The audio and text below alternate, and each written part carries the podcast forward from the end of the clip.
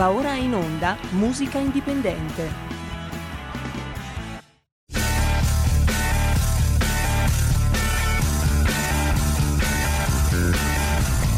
Siamo partiti col giasso, aspettiamo ancora il sole e ora rinnegamo ai cani, ma il can non magna can.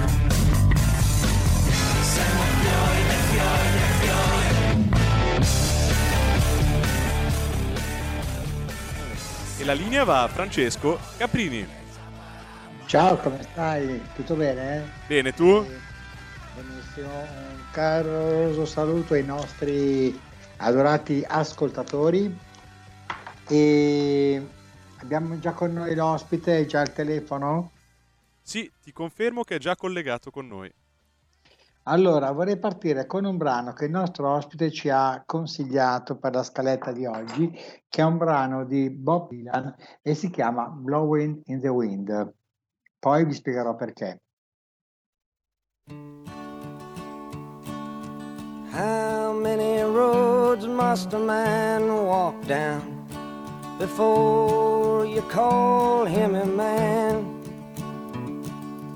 How many seas must the white dove sail before she sleeps in the sand? And how many times must the cannonballs fly before they're forever banned?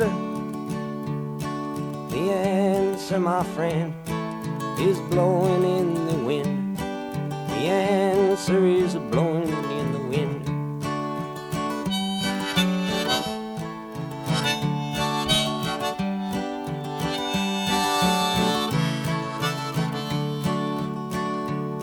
And how many years can a mountain exist before it is washed to the sea?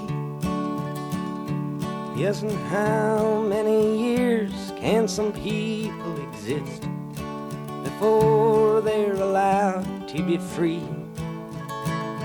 Yes, and how many times can a man turn his head and pretend that he just doesn't see? The answer, my friend, is blowing in the wind. The answer is blowing in the wind.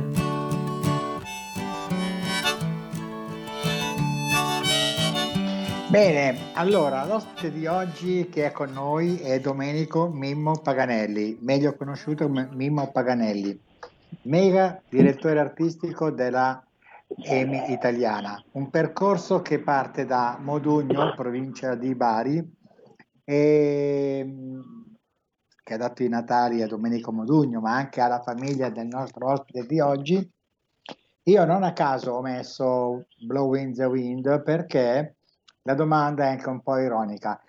Ma la risposta del successo della tua vita professionale e artistica e soprattutto della tua vita sociale perché hai un sacco di amici che ti vogliono molto bene. Ho visto ieri anche la conferenza stampa del tuo libro.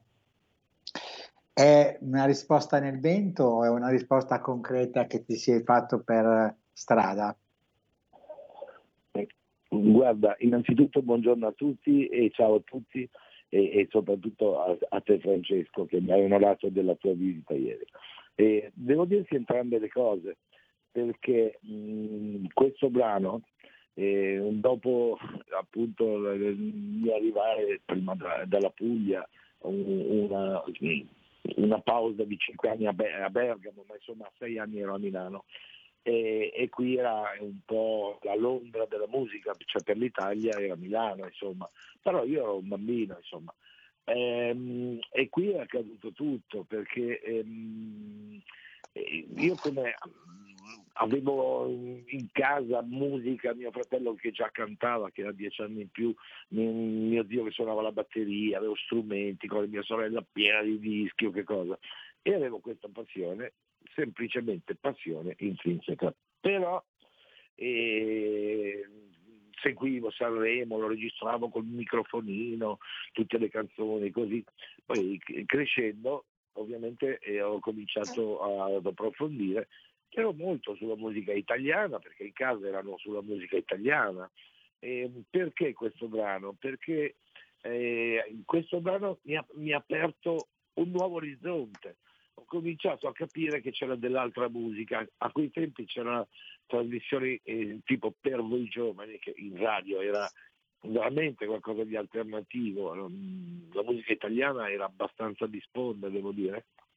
E qui ho capito esistevano dei cantautori che, che scrivevano qualcosa di importante e ho detto no, aspetta un attimo, quindi è stato veramente un video dove ho cominciato a virare e, ad approfondire una musica, mi permetto di dire, di qualità. Pertanto dalla teoria alla pratica eh, ho cominciato ad andare a tutti i concerti più importanti mh, di artisti mondiali che venivano a Milano, erano epoche insomma dove era difficile andarci, ho preso più lacrimogeni io in quei concerti insomma, che, che, tanti altri in tutta la vita, e, mh, però io per la musica ci andavo. E da lì ho capito che era un qualcosa che non, non si fermava, non entrava in un orecchio e usciva nell'altro, era un qualcosa che mi rimaneva dentro e, ed è scattato il meccanismo che ha permesso tutto quello che ho combinato dopo. Bene, e questo poi tu l'hai scritto in questo meraviglioso libro che si chiama per l'appunto Volevo lavorare dentro nei dischi, che è molto milanese, dal dialetto direttamente all'italiano, molto milanese. E esatto. soprattutto va detto che nella tua vita poi tu hai collaborato e hai aiutato al successo artisti di grandi qualità come Vasco Rossi, Guccini, Renato Zero, Ivan Graziani, Lucio Dalla, Franco Battiato, Litfiba, De Gregori, Ivano Possati, Mina e tanti altri, ma la tua esperienza di vita parte da Milano in quello che era una volta un centro importante per noi ragazzi che andavamo a prendere i dischi ed erano le messaggerie musicali. Di quel bravo, periodo lì, bravo. cosa ti ricordi di bello? Eh, guarda, di quel periodo lì tutto, perché eh, dopo aver iniziato, eh, sai, io avrei voluto gli uffici artistici, ma non è che arrivavo io e me li spalancavano, per cui ho iniziato nella musica, però in contabilità, dopo due anni e mezzo di contabilità non ne potevo più con i numeri, sono riuscito a farmi spostare al negozio perché era la stessa azienda.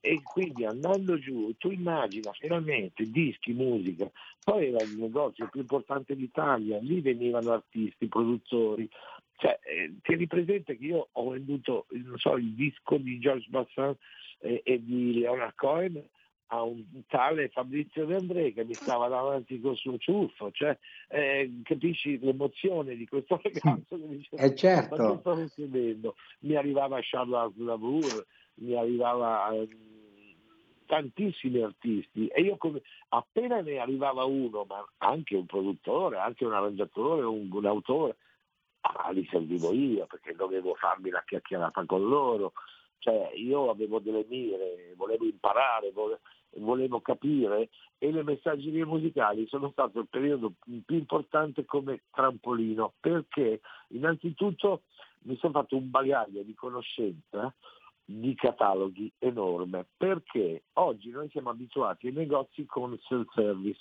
no, tutto esposto, no, le messaggerie, i dischi li avevamo dietro noi, e in mm-hmm. ordine per casa discografica, numero di catalogo, e tutto. E sì, avevamo gli espositori, mettavamo fuori gli artisti principali, ma venivano a chiedere a noi, quindi noi ne dovevamo sapere chi era l'artista, memorizzavamo qual era la casa discografica, con il numero di catalogo crescente significava che quello più, eh, più alto di numero era il disco uscito per ultimo. E quindi imparavi anche la cronologia della loro discografia e, e tutto questo lo memorizzavi perché il mio capo reparto mi insegna una cosa importante, quando vendi un disco del quale ne hai 50 va bene, ma se ne hai uno, due o tre o che cosa, quando l'hai venduto avevamo un foglio davanti, scrivevo il numero di catalogo e lo riordinavo, cioè lo mettevo già su quel foglio, diviso per casa discografica, di modo che eh, quando arrivava il rappresentante di quella casa avevamo già l'ordine solo da trasferire sul, sul foglio dell'ordine. Eh, però eh, noi imparavamo veramente i cataloghi, che cos'erano gli artisti, quando cambiavano discografica cambiavano settore dietro di noi nello scaffale, per cui memorizzavi e questo è stato un bagaglio che mi è rimasto tutta la vita e mi è stato utile tutta la vita perché quando sono arrivato in altri posti più importanti o che cosa, quando si parlava di, di un artista o dell'altro, io sapevo ehm, delle cose che, perché le avevo memorizzate. Capito? Che ti sono state molto utili perché le hai memorizzate e hai fatto un'esperienza poi sul campo in pratica. Esatto, esatto, esatto. Senti, i tuoi obiettivi già da ragazzo, leggendo il libro, erano appunto importanti. Era quello di lavorare appunto nel settore musicale, fare delle cose belle e stare eh, vicino a, ad artisti di grande qualità, come poi certo, è stata la tua esperienza di vita. Però tu, nel tuo libro, la cosa che mi ha colpito molto all'inizio è sì. che non ti sei mai dimenticato dei tuoi amici del quartiere. Ma mai, ma per carità. Cioè, questo ti ha dato anche la forza di andare avanti. Questo eh, l'ho trovato molto molto bello. E quindi Grazie. raccontaci un po' questa tua vita del quartiere, perché tu sei zona Baggio, no? San Siro. No, il San Siro, io vedo lo stadio dal mio balcone a 100 metri mm. e, e, le scuderie del Trotto che hanno praticamente abbattuto, no? e, mm. compreso l'ippodromo, mi è rimasta una fila fortunatamente di, eh, qui davanti il ricordo di quello che era e fortunatamente è proprio quello che vedo da casa, quindi mi sembra che il trotto ci sia ancora, ma già è un rimpianto. E, eh, quando vedo lo stadio penso e spero che ci rimanga lì, perché tu sai che lo vogliono abbattere. Se mi tolgono mm. anche quello è come se io cambiassi quartiere, cambiassi... Mh, mm, è un po' la sindrome del ragazzo della Brook, lo so, e quando mm. ti cambiano lo sfondo della tua vita, della tua infanzia, è, è doloroso insomma. Esatto, però, i tuoi amici tu invece li hai sempre sostenuti anche, anche quando eri diventato, diciamo così, tra virgolette, famoso.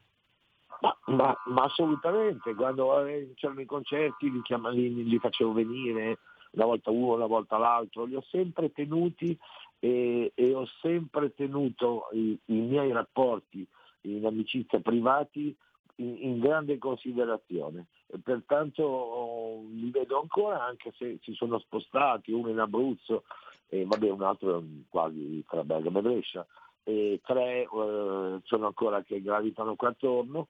Noi facciamo le nostre cene regolarmente, mm, diciamo 3-4 volte all'anno, e puoi immaginare, noi eravamo tredicenni, quattordicenni e mm-hmm. oggi un po' di...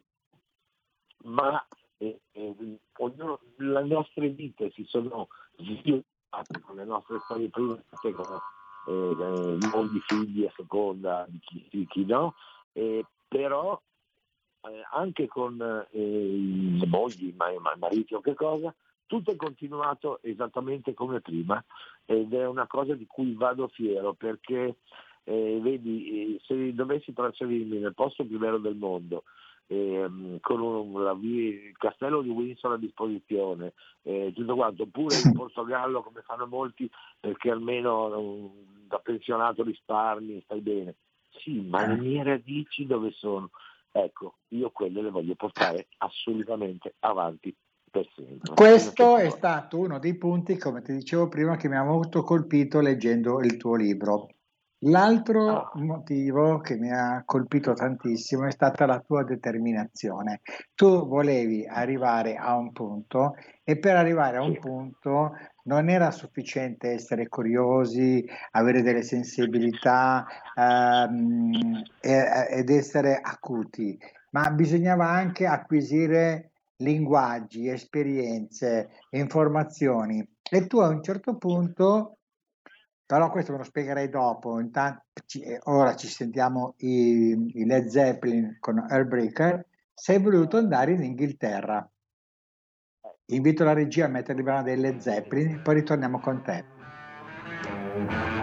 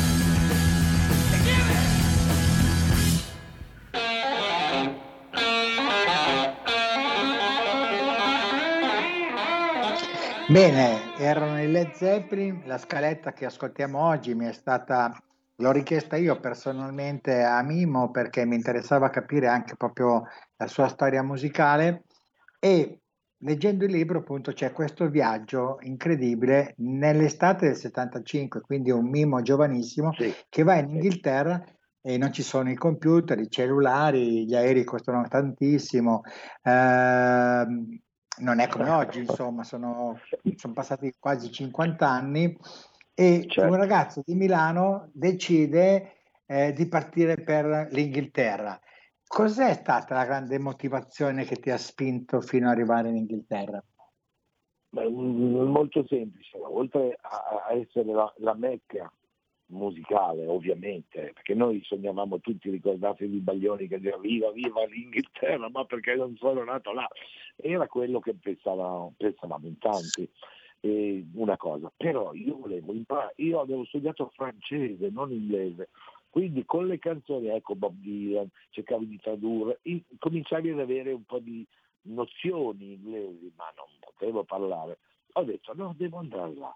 E io ho lasciato le- il lavoro, le messaggerie, e mi è dispiaciuto tantissimo, però ho dato le dimissioni per partire e andare in Inghilterra e mia madre era anche un po' disperata, insomma.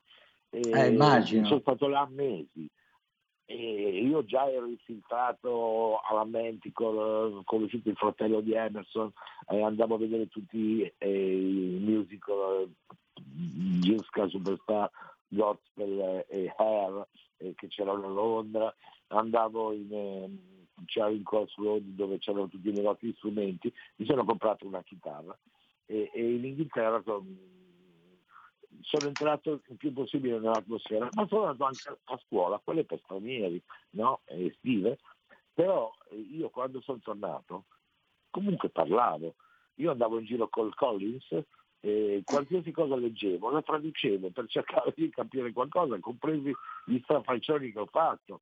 Sai, C'era una pubblicità del metro che diceva only still 6 pound l'abbonamento.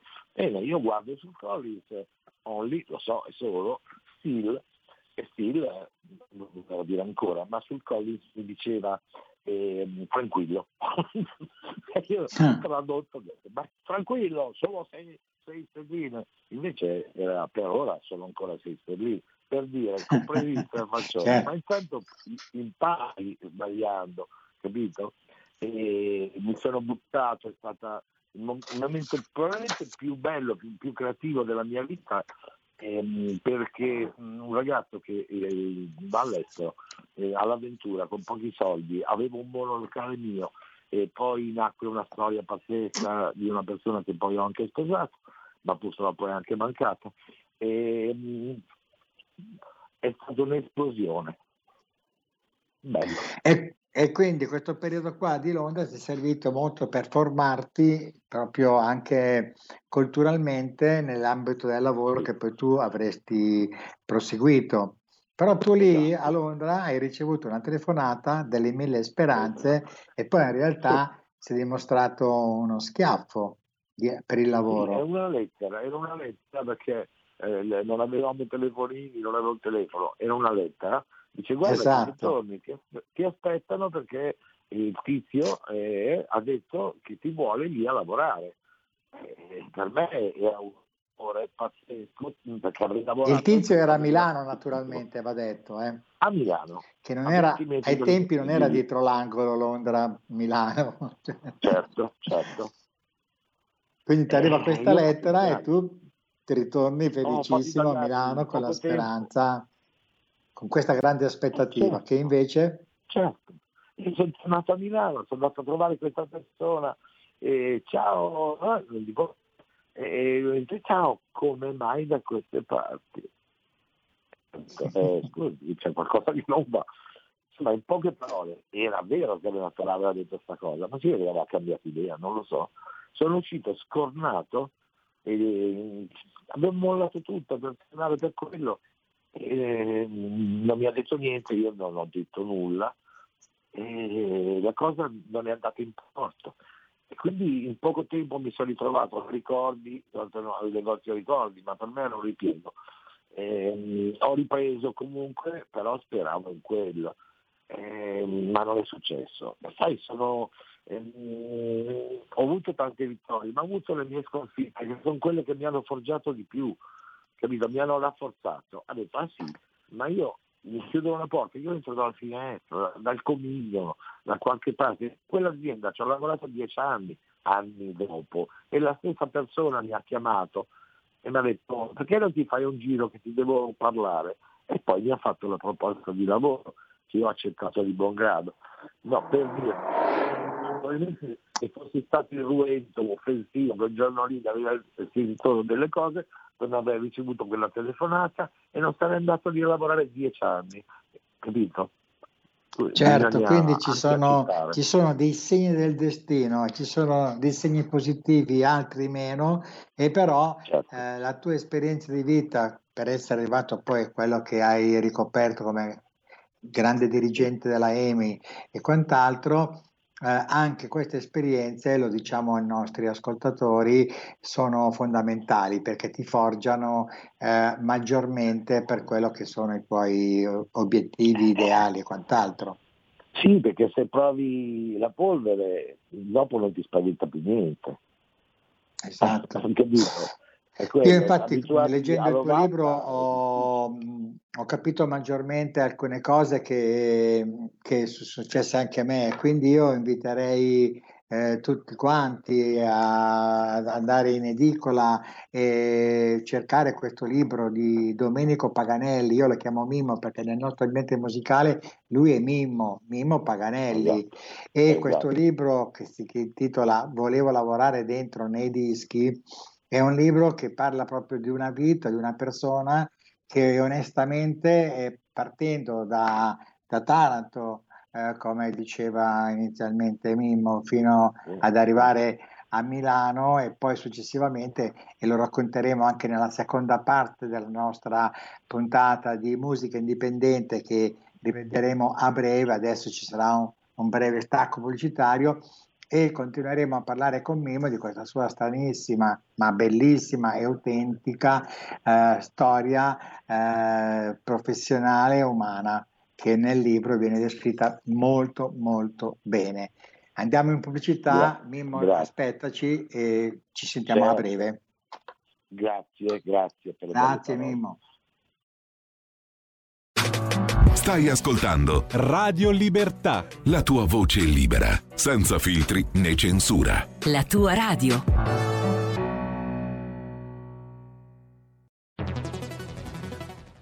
La radio è sempre di più ovunque. Io la radio la ascolto in auto con tutti i nuovi programmi, perché ho la radio DAB. E tu? Io al lavoro ascolto la radio dal mio computer. E tu? Io a casa l'ascolto dalla mia TV. E tu? Io l'ascolto dal mio telefonino, con Radio Player, l'app delle radio italiane. E tu? Io la radio l'ascolto con lo smart speaker. Oggi 35 milioni di italiani ascoltano la radio così. E tu? La radio, ovunque, sempre di più. Anche Radio Libertà è su Radio Player Italia.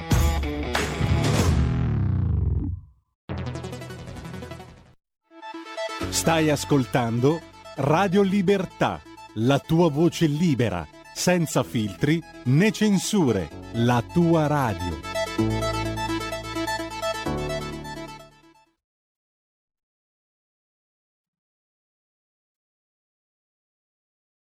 Bene, allora siamo ritornati in onda e abbiamo con noi Mimo Paganelli, del quale stiamo parlando appunto eh, del suo libro Volevo lavorare dentro i dischi, nei dischi, scusate, eh, è un, un, linguaggio gergale eh, molto milanese per dire volevo lavorare nella musica, ma allora si diceva così e con noi abbiamo Mimo Paganelli. Mimo, prima di introdurre la seconda parte vorrei ascoltare una canzone che tu hai suggerito che è eh, Your Song di John, Elton John. John Elton John. John Elton John non è male. It's a little bit funny this feeling inside I'm not one of those who can easily hide. I don't have much money, but boy, if I did, I'd buy a big house where we both could live. If I was a sculptor, but then again, no, makes potions in a traveling shoe. I know it's not much, but it's the best I can do. My gift is my song, yeah, and this one's for you. And you can tell everybody this is your song. May be quite simple, but now that it's done, I hope you don't mind. I hope you don't mind that I put down in words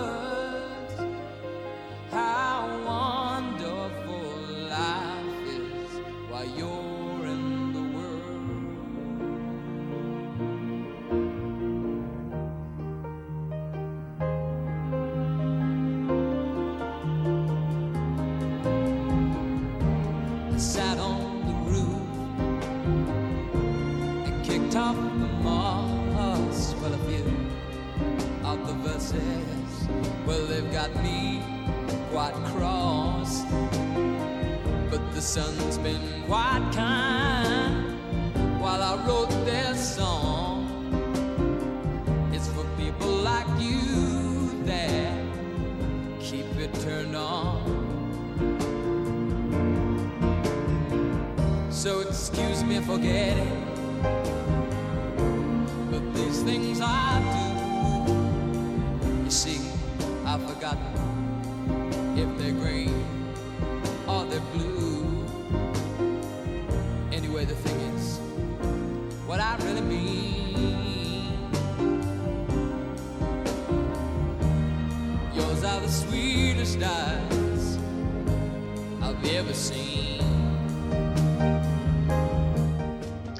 Bene, quindi rientri precipitosamente da Londra con una lettera che ti dicono praticamente che devi prendere un bel lavoro e quant'altro, e poi vai all'incontro, succede che questa cosa non avviene, ritorni, ricordi, alcune tue aspettative vengono deluse, ti fai l'esaurimento nervoso, immagino, però tu sei deciso, fortemente deciso, e questo libro lo dice chiaramente, sei molto determinato.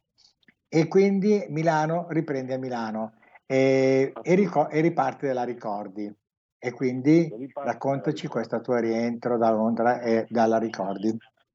Io in 20 giorni ho trovato lavoro al negozio Ricordi perché poi avevo mm, nel curriculum dei messaggi musicali, capisci che insomma mh, pesava questa cosa come importante e mi hanno preso subito. Però mi è successo una delle cose più brutte della mia vita perché dopo tre mesi eh, praticamente terminava il periodo di prova ed erano contentissimi tutti, me lo dicevano tutti, felicissimi. Eh, C'ero io e una ragazza e questa ragazza, devo dirti che insomma era molto amica di un grande building. Ehm, a dicembre mi chiamano, mi dicono guardi la ringraziamo ma non intendiamo continuare la nostra collaborazione e hanno tenuto la ragazza che ancora doveva capire che i dischi sono non, rotondi e non quadrati. No? Però io sono andato a casa piangendo perché non, non esisteva, cioè, ma non esisteva proprio, era un'ingiustizia. E Eh, in quel periodo mi spiace averla ricordi, ma la- odiavo la parola ricordi, malgrado avessi conosciuto Nanni, che invece era tra le gioie. E, ed è stata una grossa sconfitta. Allora mi sono fatto fare, sono riuscito ad andare, tornare alle messaggerie musicali, però nel senso di CDD e, agente di vendita, ho preso quello, cioè io devo lavorare, avevo, anche eh, dire, quelli che cantano dentro i dischi perché hanno i figli da mantenere. Io non avevo figli, ma avevo sempre famiglia ed ero il sostegno e quindi eh, avrei preso qualsiasi cosa. CGD per due anni ho fatto l'agenzia di vendita, l'ho fatto anche seriamente, sono anche riuscito, però che palle, cioè non era il mio, capito? E, e quindi mm, un giorno sono andato a ritirare un pacco per un mio cliente che doveva andare all'RCA a ritirare un pacco, io gli ho sentito di guarda te lo ritiro io, non ti preoccupare, ti faccio un piacere. Vado all'RCA, entro, il direttore mi conosceva appunto dalle messaggerie, vieni, come va, come non va? E dico guarda, guardi, eh, non sono contento perché io vorrei fare altro, vorrei fare qualcosa di più creativo. E lui mi ha detto, ma io non ho zone libere, ma io non voglio le zone, io voglio fare un altro lavoro. Questo mi guarda e mi dice, ma mh, ti andrebbe di occuparti di radio, televisione, stampa per gli artisti? Gli ho detto, quando? Ieri? No, dico, basta saperlo. E, e ha fatto una telefonata a Roma e mh, mette giù mi dice, guarda, se, se vuoi provarci, domani mattina alle nove e mezza ti aspettano all'RCA di Roma, cioè la Mecca, l'azienda più importante quell'epoca. Io ho preso proprio una notte, non la cuccetta, seduto così e sono andato tutto rintornato e, e sono andato a tre ore di colloquio con tre grossi dirigenti, me li sono mangiati col pane, cioè avevo talmente voglia, che cosa? A domanda risposta, che cosa? Non lo so, sono piaciuto, mi hanno preso. Di colpo trovarsi che allora segui Banana Republic con Dalle De Gregorio, Ron in stadio, così poi di colpo ti arriva Fossati che faceva il primo album da solo, e, e c'era mm, e, Mango che iniziava così e, e poi ti, mi trovo Cocciante, mi trovo Renato Zero che è esploso in quel momento, ma il momento aveva appena fatto Madam che l'ha fatto notare, però poi Zerofobia è stato un botto.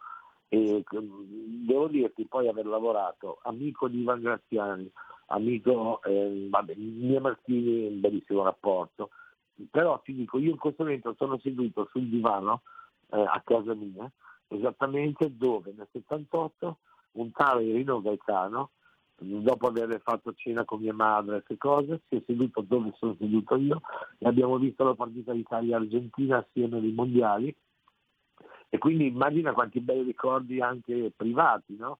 E, e ho lavorato con Rino, eravamo amici e, e, devo dire che la mia forza era proprio il rapporto con gli artisti, perché? Perché io li amavo, capisci? Loro lo sentivano queste cose, io gli davo tutto quello che potevo, oltre quello che era dovuto, capisci? E, è, certo. stato l'inizio, è stato l'inizio perché eh, veramente come ho scritto mi sono trovato come un, bambino a Disneyland.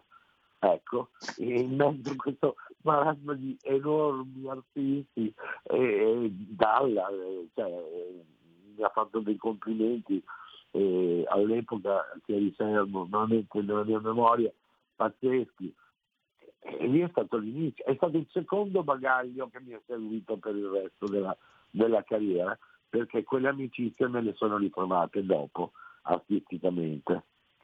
Eh sì, questo è un, è un, altro tassello della tua esperienza che parte da lontano, che lavorando nei negozi dei dischi eh, conosci il catalogo, poi entri nella distribuzione e successivamente, in questo caso con l'RCA, entri nella comunicazione, quindi il rapporto con esatto. la radio, il rapporto anche furbescamente anche con alcuni giornalisti ti permettono di certo. ampliare maggiormente quella che è la tua conoscenza del settore discografico e capire come funziona meglio. Certo, e quindi sei arrivato poi inevitabilmente, ma prima ci ascoltiamo una canzone di un tuo grande amico che si chiama Guccini e ci racconterai come sei entrato nel mondo EMI. Più calda. Ok, sentiamoci Guccini, Auschwitz.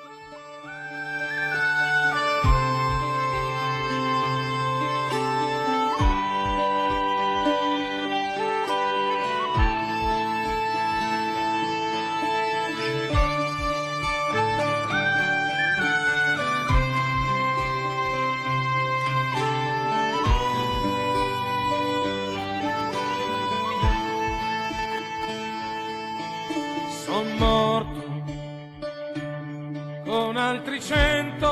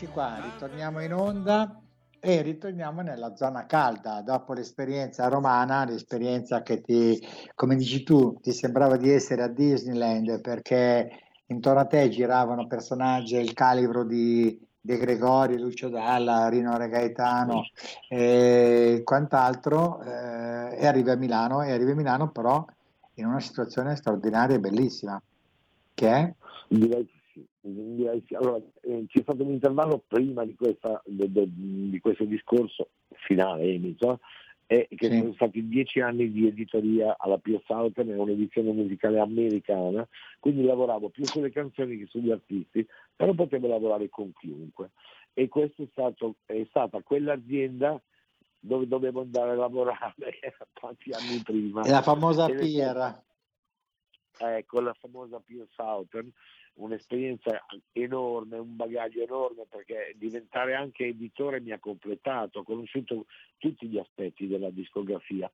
E, mm, e lì praticamente eh, ho lavorato con grossi autori, ho capito cosa significa essere autore di testi, compositore di musiche, arrangiatore, eh, produttore, ho, ho capito le differenze perché molti mischiano un pochettino, è stata una grossa esperienza. Però poi ho ricevuto una telefonata, ecco, eh, eh, era così, insomma, che era fermento, eh, di Roberto Gasparini che era diventato direttore artistico della EMI e mi voleva già quando era la Mera, ma io non volevo dare una piccola etichetta, non, lo trovavo insicuro. Quando mi ha chiamato dalla EMI mi ha detto vieni qua, lavori con me e sei il mio alter ego. Io eh, là ero direttore artistico alla Pio Southern, ho lasciato l'azienda, ho accettato la EMI facendo il numero due, non il numero uno, però cioè, è come dire lottare per le- mm, la Champions oppure una squadra mm, che lotta magari un po' per lo scudetto italiano. Quindi ho scelto la grande avventura eh, credendo nei miei mezzi e ho accettato. E allora ecco che da il negozio dove eh, dietro le mie spalle avevo gli artisti, faccio solo l'esempio appunto Guccini, parlo di Forbit numero uno di due anni dopo, l'isola non trovata e mi fermo all'album Pa- via Paolo Fabri 43. Quante volte l'ho venduto? Era un disco, una foto, un artista che amavo ma finiva lì. Eh, un bel giorno in Emi Gasparini mi dice guarda però facciamo una cosa, devo occuparmi dei giovani, però ti do anche un certo Francesco Buccini e un certo Franco Battiato, cioè potete immaginare a settimo cielo. Quindi io vado a Bologna, suono il citofono di via Paolo Fabri 43, ma io ero emozionato e mi apre questo armadio, caro Paganelli, vieni, cioè, ma eh, eh, sono dei sogni che si realizzano, pazzesco. E tra l'altro devo dirti che un po' si ricollega al primo brano che abbiamo passato, perché se prima c'era la teoria cantautorale di Bob Dylan o che cosa, io mi trovavo nel corrispettivo italiano, prima con De Gregori, ma eh, molto con Francesco, che è uno che sui testi ci ha sempre marciato molto, lavorato molto, e quindi ti trovi lì che sei tu e lui, prende la chitarra e dice ti faccio sentire la mia nuova canzone del- dell'album Parnassius Guccini e, e io nel suo studio davanti a lui che mi, mi suonava la chitarra mi cantava le canzoni e a volte mi distraevo mentre l'ascoltavo perché era ancora il ragazzo dice ma eh, sono io? Dice, mi dava i pizzicotti. È bellissimo, capito? Pronto? Pronto? Pronto? Mi senti Mimmo? Mi senti? Sì, eh, io sento, tu senti? Sì, sì, sì, benissimo. Hai Sto ascoltando con grande Guccini? emozione quello che stai raccontando perché Oh. sono storie veramente per uno che lavora nella musica straordinarie e soprattutto con personaggi eh, come li chiami tu eh, dei colossi e quindi Ecco, io li chiamavo i miei che ha, che ha fatto la musica italiana. I miei dinosauri. I tuoi dinosauri, Infatti. esatto, perché poi dopo tu c'hai altro, un altro dinosauro con il quale hai collaborato, che si chiama Beh, un diversi. certo Vasco. Ecco, immagino a un certo punto Vasco Rossi che eh, come primo album mi piazza gli spari sopra, cioè con il quale ho collaborato. Per cui mh, un album pazzesco.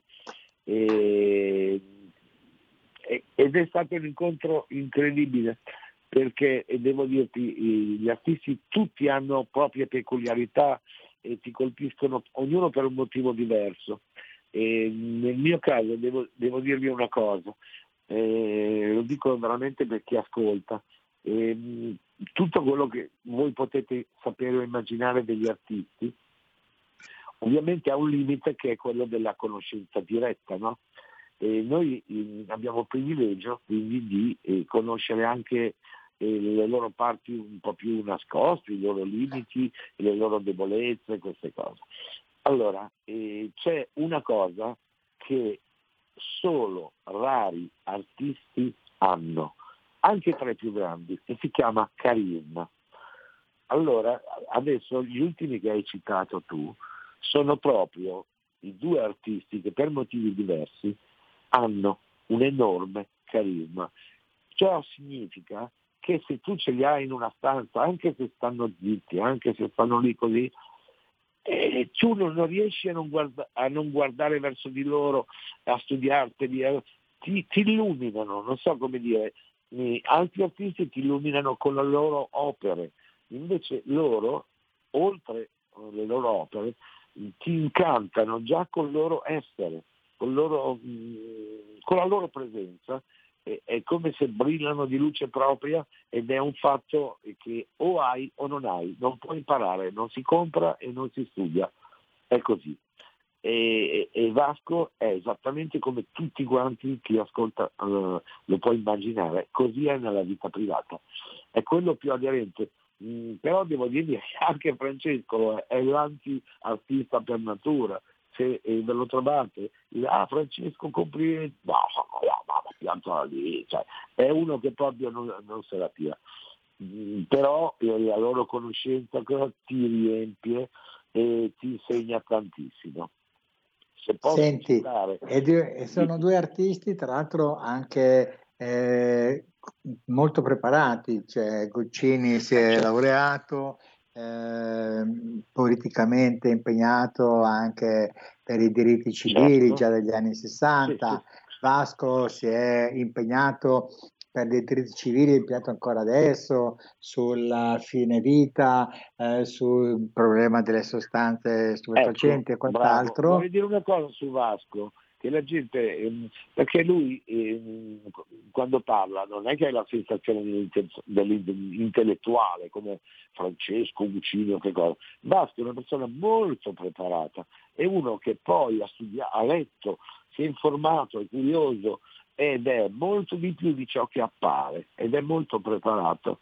Questo, lui magari dice due o tre parole su una cosa, ma sono l'essenza di cento parole di un'altra persona ed è molto preparato. Eh, sì, questo lo so, lo so, ed è giusto che tu l'abbia detto anche ai nostri ascoltatori. Un altro personaggio con il quale tu hai collaborato è stato Franco Battiato. Ecco, Franco Battiato, eh, vedi, eh, ognuno è genio per qualcosa. Franco è il genio più completo, devo dire, eh, perché oltre alla, eh, per carità la cultura è enorme, eh, la preparazione, mh, però la grandezza di Franco era data da tante piccole sfaccettature. Eh, innanzitutto la curiosità. Franco è uno che ha fatto tutti i dischi diversi uno dall'altro, per tanti anni ha cambiato genere tante volte e tutti parlano gi- giustamente dell'epoca sperimentale eh, elettronica, poi quando oh, diciamo, ha deciso di, di fare successo, eh, insomma aveva il cinghiale bianco, poi sappiamo tutti con la voce del padrone ha dato una martellata. Poi dopo ha tolto batteria, ha tolto basso, ha tolto tutto quanto, e ha iniziato l'orchestra, quartetto d'archi, pianoforte, così, una era completamente nuova, no? Però attenzione, nessuno, io non so come mai, nomina mai la prima parte, perché la prima parte è quella che lui ha messo nel film eh, Perduto Amore, che lui ha, ha diretto eh, come regista, così, era la parte melodica. Franco eh, all'inizio, anche un po' per sbattere il lunario, cioè, ha scritto canzoni assolutamente melodiche, italiane, normali, e non abbiamo ancora espresso le sue doti. Però c'è una cosa, quella conoscenza di melodia, eh, lui amava molto anche la canzone francese dell'epoca, eh, gli è servita tantissimo perché a parte la situazione elettronica dopo che era sperimentale, in tutto ciò che ha fatto dopo di assolutamente importante, testi completamente diversi, usava tutto un linguaggio, usava delle parole che nessuno aveva mai usato prima, però lui riusciva a fare cose difficilissime, ma sempre fruibili, ma non perché mh, voleva colpire o che cosa, l'aveva già colpito, non aveva problemi. Certo, no, certo. perché la sua essenza era porre le, co- le cose importanti senza farti due maroni così, cioè era bravo eh, proprio perché eh, anche ne- nell'ultima sperimentazione aveva delle soluzioni musicali che eh, venivano anche da quella prima fase, dal- dall'utilizzo della melodia, chiaramente anche, anche delle armonie, poi studiato, e, e quindi ha usato un, un linguaggio completamente nuovo nei testi, ma nelle musiche lui ha inserito veramente una musica da tutto il mondo, ma l'ha fatta sua, non ha fatto delle cover. Eh, Certo, certo, certo. ed- Mimmo, è allora, noi che- siamo in chiusura. Tutto questo e altro lo trovate nel libro di Mimmo Paganelli, Volevo lavorare dentro nei dischi, che è stato con noi per un- quasi un'oretta a raccontarci queste sue vicissitudini, queste sue esperienze di vita e di professione. Molto belle e molto interessante. Però il tempo ci è nemico, ma nel libro voi potete approfondire maggiormente questa sua grandissima esperienza, perché Mimmo, da ragazzo di Taranto, che ha viaggiato a Bergamo, è arrivato a Milano, è stato a San, ha abitato a San Siro, dal piccolo negozio di dischi è arrivato a arrivare a, a presidente, a- scusate, a dirigente della EMI e deve curare la parte artistica di, di questa grande società. Io chiudo Certo. con un brano che Mimmo Eh, ha scelto. Posso dirti solo una cosa? Vorrei Sì? solo citare Angelo Branduardi e Roberto Vecchioni che mi hanno dato tantissimo per l'esperienza, per il lavoro e nell'amicizia e, e che io adoro, amo e frequento tutt'oggi e che mi hanno da- poi nel libro c'è tanto an- anche di loro, aneddoti e cose e, e Ma ci ritorneremo, ci ritorneremo a luglio, ti, ti- ti richiamo perché il libro è veramente affascinante e ti richiameremo. Benissimo. adesso ti devo lasciare, ma ti lascio con un brano che hai scelto tu, che è di un altro Sì. mitico, eh, che è John Lennon stavolta, ed è il brano è Strawberry Field Forever. Saluto Ok. tutti, saluto Mimmo, buona giornata e buon lavoro e buona musica di qualità per tutti. Grazie a te, grazie a tutti. Let me take you down, cause I'm going to Strawberry Fields.